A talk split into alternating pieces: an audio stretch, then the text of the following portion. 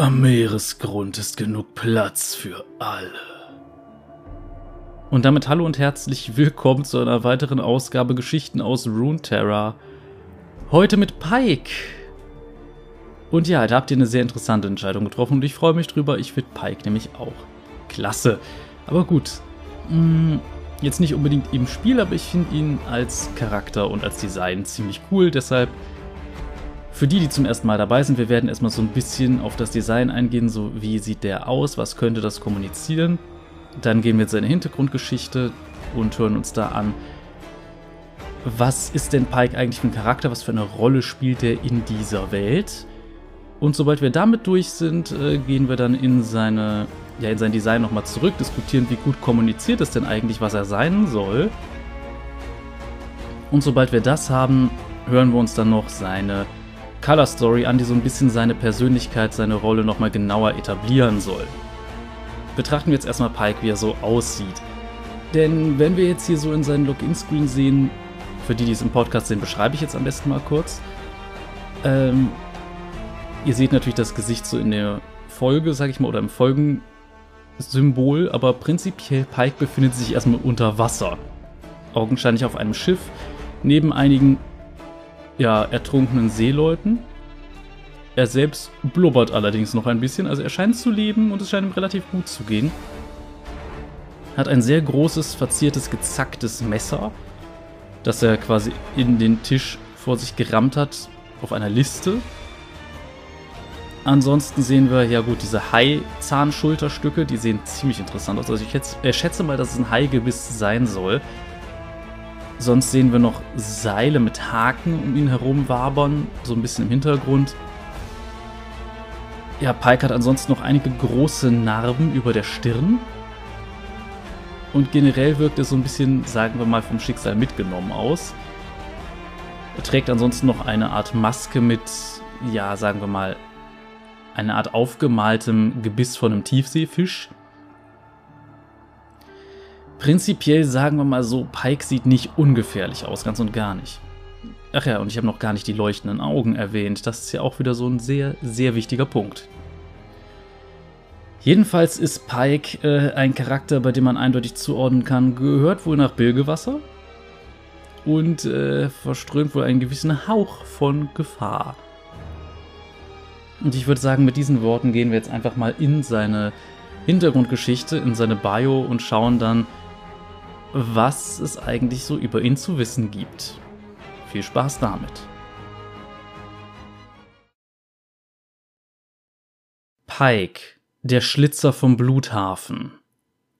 Wie die meisten Neulinge in Bilgewasser verbrachte auch Pike seine jungen Jahre im Schlachterhafen. Tag ein, Tag aus brachten die Fischer monströse Kreaturen der Tiefe von ihren Fangzügen zu den Schlachthöfen, die den Hafen entlang gebaut worden waren und wo sie anschließend ausgenommen wurden. Seine erste Anstellung fand Pike in einem Distrikt, der als Bluthafen bekannt war, weil selbst die Gezeiten das Blut, das ununterbrochen die hölzernen Rinnen herablief, nicht mehr auswaschen konnten.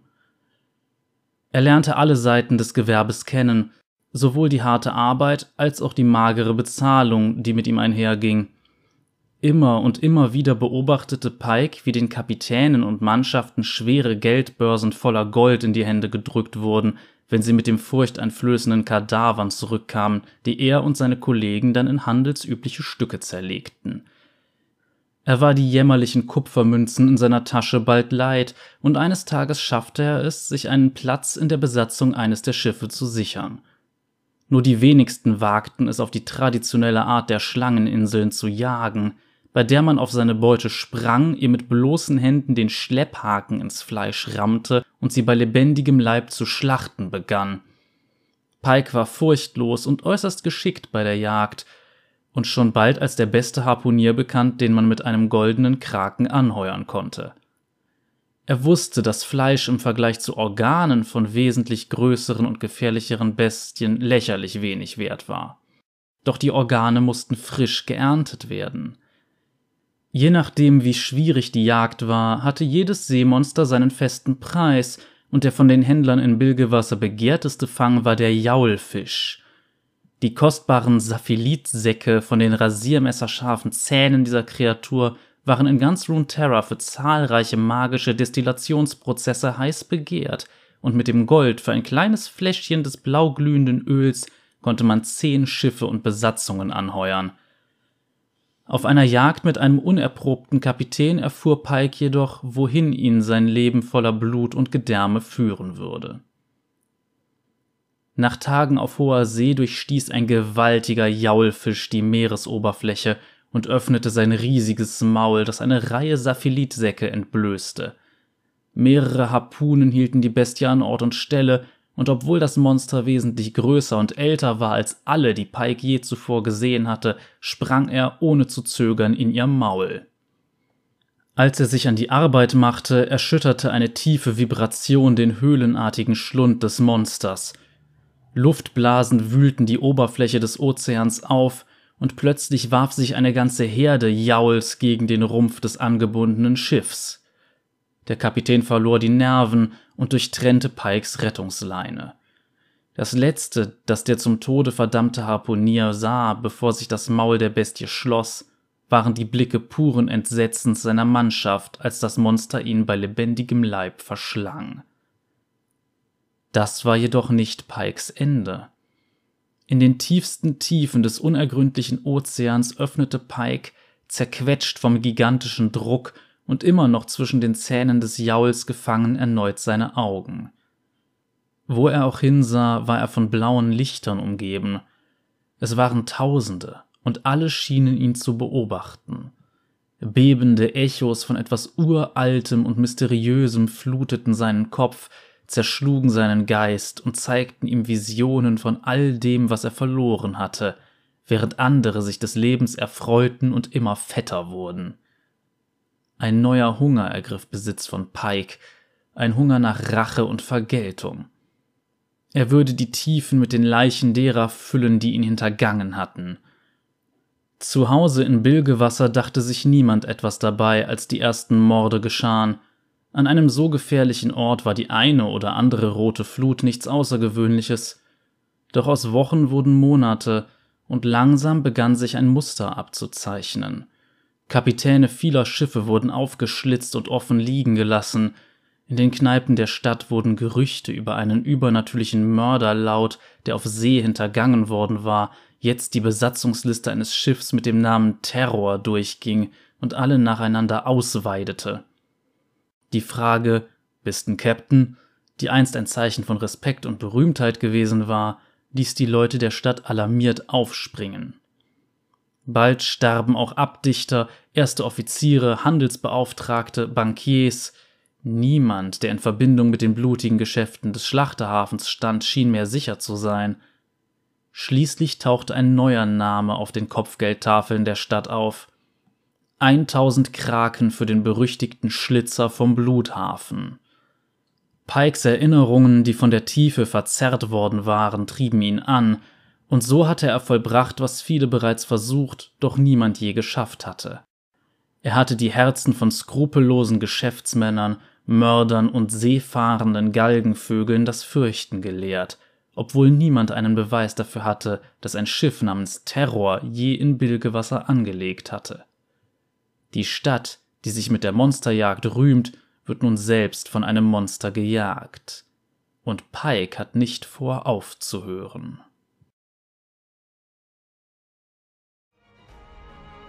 Und damit sind wir jetzt Pikes Biografie durch und ja, wir sehen, Pike ist so eine Art untoter Serienmörder, angetrieben von einer Art, ja, verzerrter Erinnerung, die ihm die Tiefsee beschert hat.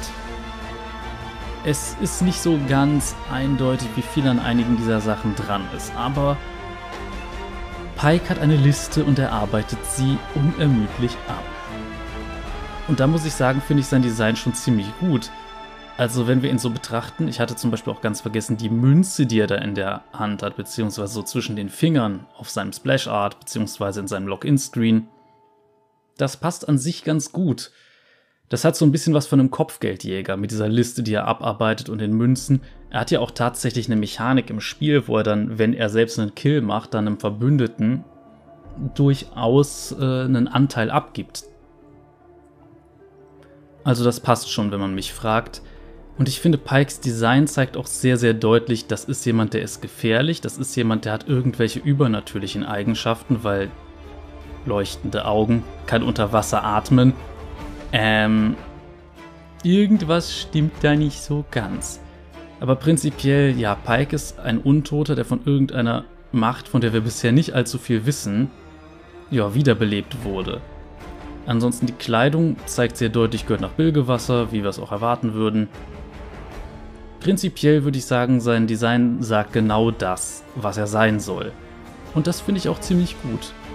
Aber gehen wir jetzt erstmal in seine Color Story und schauen dann, wie Pike sich denn eigentlich so verhält, wie er spricht, was er so macht. Denn das wird auch wieder sehr interessant.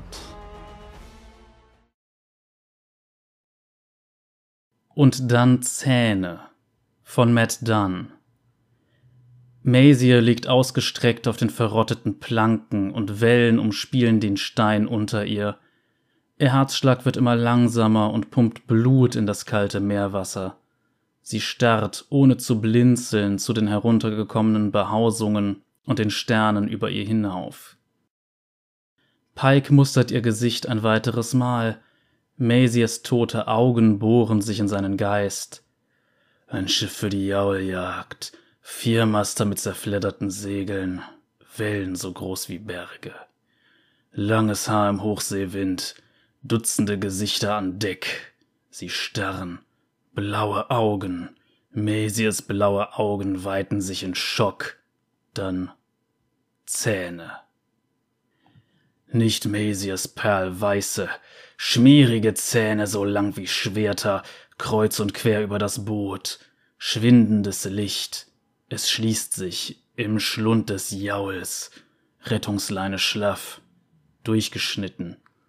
Die Zunge war zu glitschig, Schweiß in den Augen, Finger finden keinen Halt. Ins offene Wasser hinaus, schwimm, schwimm. Die Zähne des Jauls sind fest aufeinander gepresst. Dann Schmerz, dann Finsternis. Schiff war weg, die Augen auch. Mesias Augen eine kräftige Matrosin. Ei, sie war da. Sie hat meine Leine durchgeschnitten. Pike stößt den Körper mit seinem Stiefel an und sieht dabei die ganze Zeit zu ihr hinab. Er schiebt sie vor sich her, bis sie den Rand des Docks erreicht. Ein letzter Tritt und Mesier treibt im Wasser. Die Haie lassen sich das Festmahl nicht entgehen, sie kreisen, schnappen, das Meer verschwendet keine Zeit. Seemöwen kreischen und der Wind trägt ihr Geschrei davon, während Pike Mesier, kräftige Matrosin, auf seiner Liste sucht. Rote Tinte streicht ihren Namen von dem Pergament. Der letzte Name auf der Besatzungsliste der Terror. Das war's. Keine Namen mehr, nur viele rote Kreuze. Wo habe ich all die Tinte her? Ein Gefühl nagt an Pike, rastlos, unruhig, unzufrieden. Das aufgewühlte Schlingern von Galle in seinem Bauch. Das kann es noch nicht gewesen sein. Es waren viel zu viele an Deck. Vielleicht hat er die falsche Liste erwischt. Vielleicht war es egal. Sie haben mich sterben lassen. So viele Hände, so viele Male. Ein neues Geräusch, nicht die Möwen, nicht die Wellen, nicht die knirschenden Zähne, nicht die Stimme in seinem Kopf, die ununterbrochen Du bist noch nicht fertig schreit, nicht die Musik, die er in der schwimmenden Stadt gehört hat, vor so vielen Jahren. Es ist ein neues Geräusch, ein echtes Geräusch, ein Geräusch aus dem Hier und Jetzt. Pike lässt sein lebendes Auge schweifen und sieht, wie sich die hölzernen Stufen unter schweren Stiefeln ächzend biegen. Ein stämmiger Mann nähert sich den festgemachten Booten, die auf den Wellen tanzen. Er hält inne, als er das ganze Blut sieht, seine Hand verschwindet in seiner Jacke und zieht ein Steinschlossgewehr hervor. Er hält den Lauf des Gewehrs nah an seiner Brust, bereit zu zielen und zu feuern. Wie ein verdammter Idiot. Pike tritt in das Mondlicht, der Mann erbleicht, als hätte er einen Geist gesehen. Die Haut um seinen Mund zieht sich enger zusammen als die Geldbörse eines Dockbankiers. Seine Augen weiten sich und zittern wie eine Qualle. Wie ruhiges Wasser, über das eine Brise weht. Wer da? ruft er.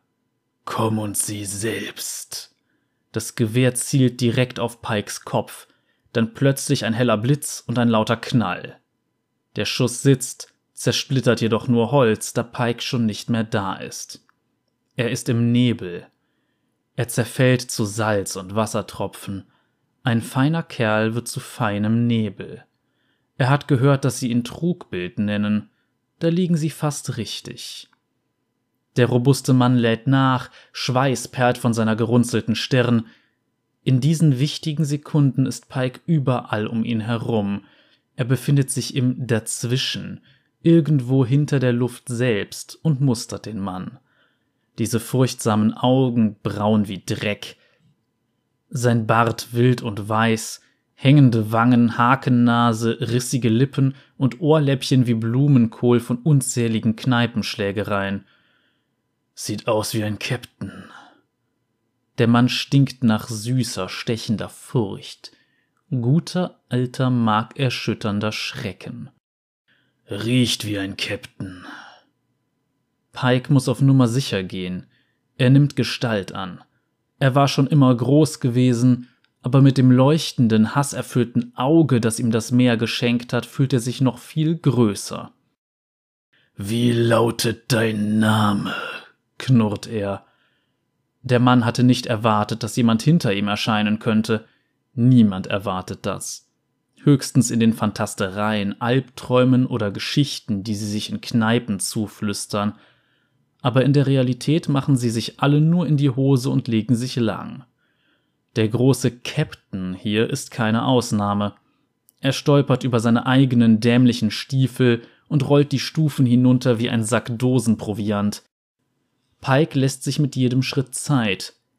Eine noxianische Galeone hat im Hafen angelegt, voller Waren oder voller Verräter. Gibt es da einen Unterschied? Er schätzt nicht. Bis ich die Treppe runter bin, hast du mir alles erzählt, was ich wissen will. Der Mann keucht. Die Luft aus seinen Lungen hat wohl gerade ein anderes Schiff für seine Segel gestohlen. Er ringt nach Luft ein Fisch auf Land, seine fetten Hände strecken sich aus. Ich erinnere mich an dich. Schritt. Weiße Knöchel an der Reling. Schritt. Der Mann versucht aufzustehen, aber seine Knie wollen ihm nicht gehorchen. Schritt. Du hast zugesehen. Schritt. Eine Kairatte raschelt in der Nähe. Fast Zeit fürs Abendessen. Du hast gelächelt. Gestotter. Jetzt kommen die Tränen. Bitte, ich weiß nicht, wovon du redest. Schritt. Name. Jetzt. Biki, Biki Nid. Pike hält inne, um sich die Liste anzusehen. Nur ein Schritt trennt ihn vom Ende der Treppe. All diese roten Striche, all diese durchgestrichenen Namen. Da. Biki Nid. Bootsmann. Nicht durchgestrichen. Ganz klar. Das Papier muss falsch geknickt gewesen sein. Bikinid, ja, ich erinnere mich an dich. Du warst da. Aber ich habe dich noch nie zuvor gesehen. Heute ist meine erste Nacht in Bilge. Menschen lügen nicht mit ner Knochenklinge in der Backe. Sie betteln nicht und bieten keine Informationen, die sie nicht haben. Schönes Werkzeug, diese Klinge, aus gehärtetem Haiknochen gemacht, schärfer als Stahl, geht durch Knochen und Fleisch wie Butter. Wer zappelt, verhakt sich nur noch mehr, wie Beaky gerade lernt. Todesangst spiegelt sich in seinen Augen. Diese Augen bohren sich in Pikes Geist. Die Erinnerung rauscht zurück wie die Flut, eröffnet sich, lässt sich vom Wasser umfangen und blendet das gurgelnde Betteln von Beaky aus.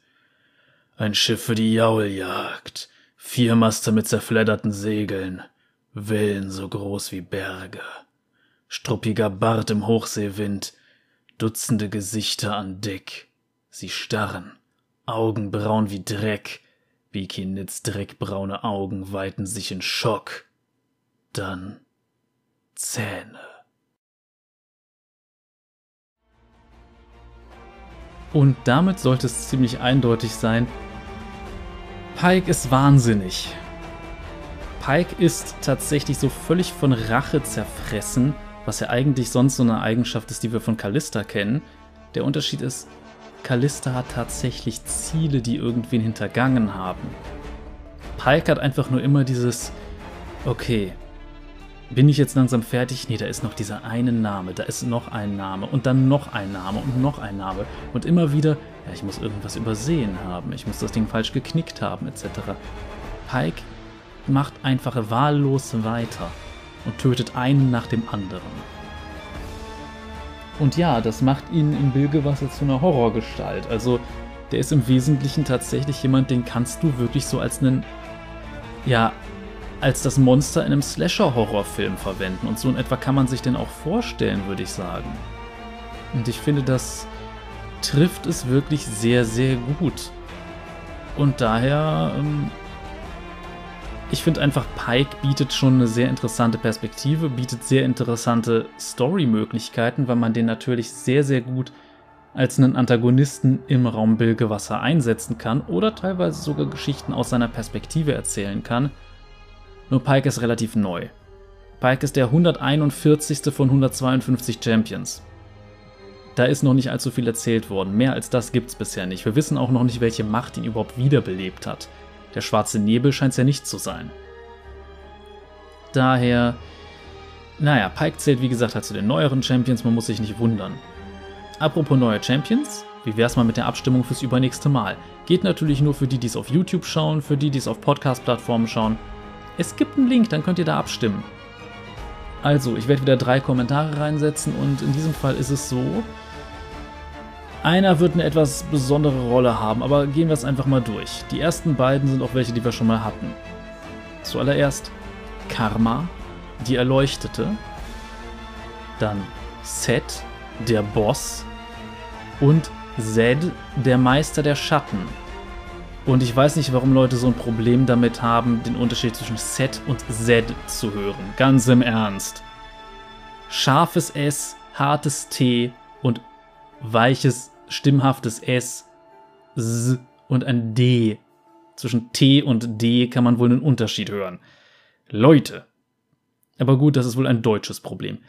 Erstmal zu Z muss ich allerdings sagen, er hat keine Color Story. Aber er hat einen Comic. Das heißt, sollte Z gewählt werden, muss ich halt wieder den Comic lesen. Aber gut, das würde ich dann halt so machen. Karma hingegen ist sowas wie der Geist Ionias, der halt aktuell in einer gewissen Frau namens Dara steckt, so eine Art Dalai Lama. Und Set ist halt ein Untergrundboss, so eine Art Yakuza-Boss in Ionia. Daher, ja, wenn ihr einen von diesen Charakteren sehen wollt, drückt einfach auf das Däumchen nach oben beim jeweiligen Kommentar. Mal schauen, vielleicht bin ich irgendwann so weit, dass ich Community-Tabs benutzen kann, dann kann man sich das mit diesen Kommentaren sparen. Aber gut, das machen wir dann, wenn ich irgendwann mal so weit bin. Also, genug davon. Kommen wir zum üblichen restlichen YouTube-Kladderadatsch. Für die Leute, die mich unterstützen wollen, ihr könnt natürlich ein Däumchen da lassen, ihr könnt abonnieren, ihr könnt auf die Glocke klicken, das ganze übliche Zeug. Wie man es ebenso auf YouTube kennt. Ich muss euch das nicht erzählen, Zahlen gehen hoch, YouTube sagt, ist super, zeigen wir mehr Leuten. Für die Leute, die mich etwas direkter finanziell unterstützen wollen, gibt es halt die Möglichkeit, das als Tipjar zu machen mit ähm, Kofi. Oder es gibt zum Beispiel auch die Möglichkeit, mir auf Bandcamp ein kleines Hörbuch abzukaufen, das es hier aber auch auf dem Kanal gibt, nur für die, die halt ein bisschen was dafür haben wollen. Ansonsten kann man mich seit neuestem auch direkt über Patreon unterstützen, da kann man dann für 1 Euro im Monat oder sowas, je nachdem wie man will. Hat bisher, während ich das hier aufnehme, noch keiner gemacht, ist aber auch nicht weiter schlimm.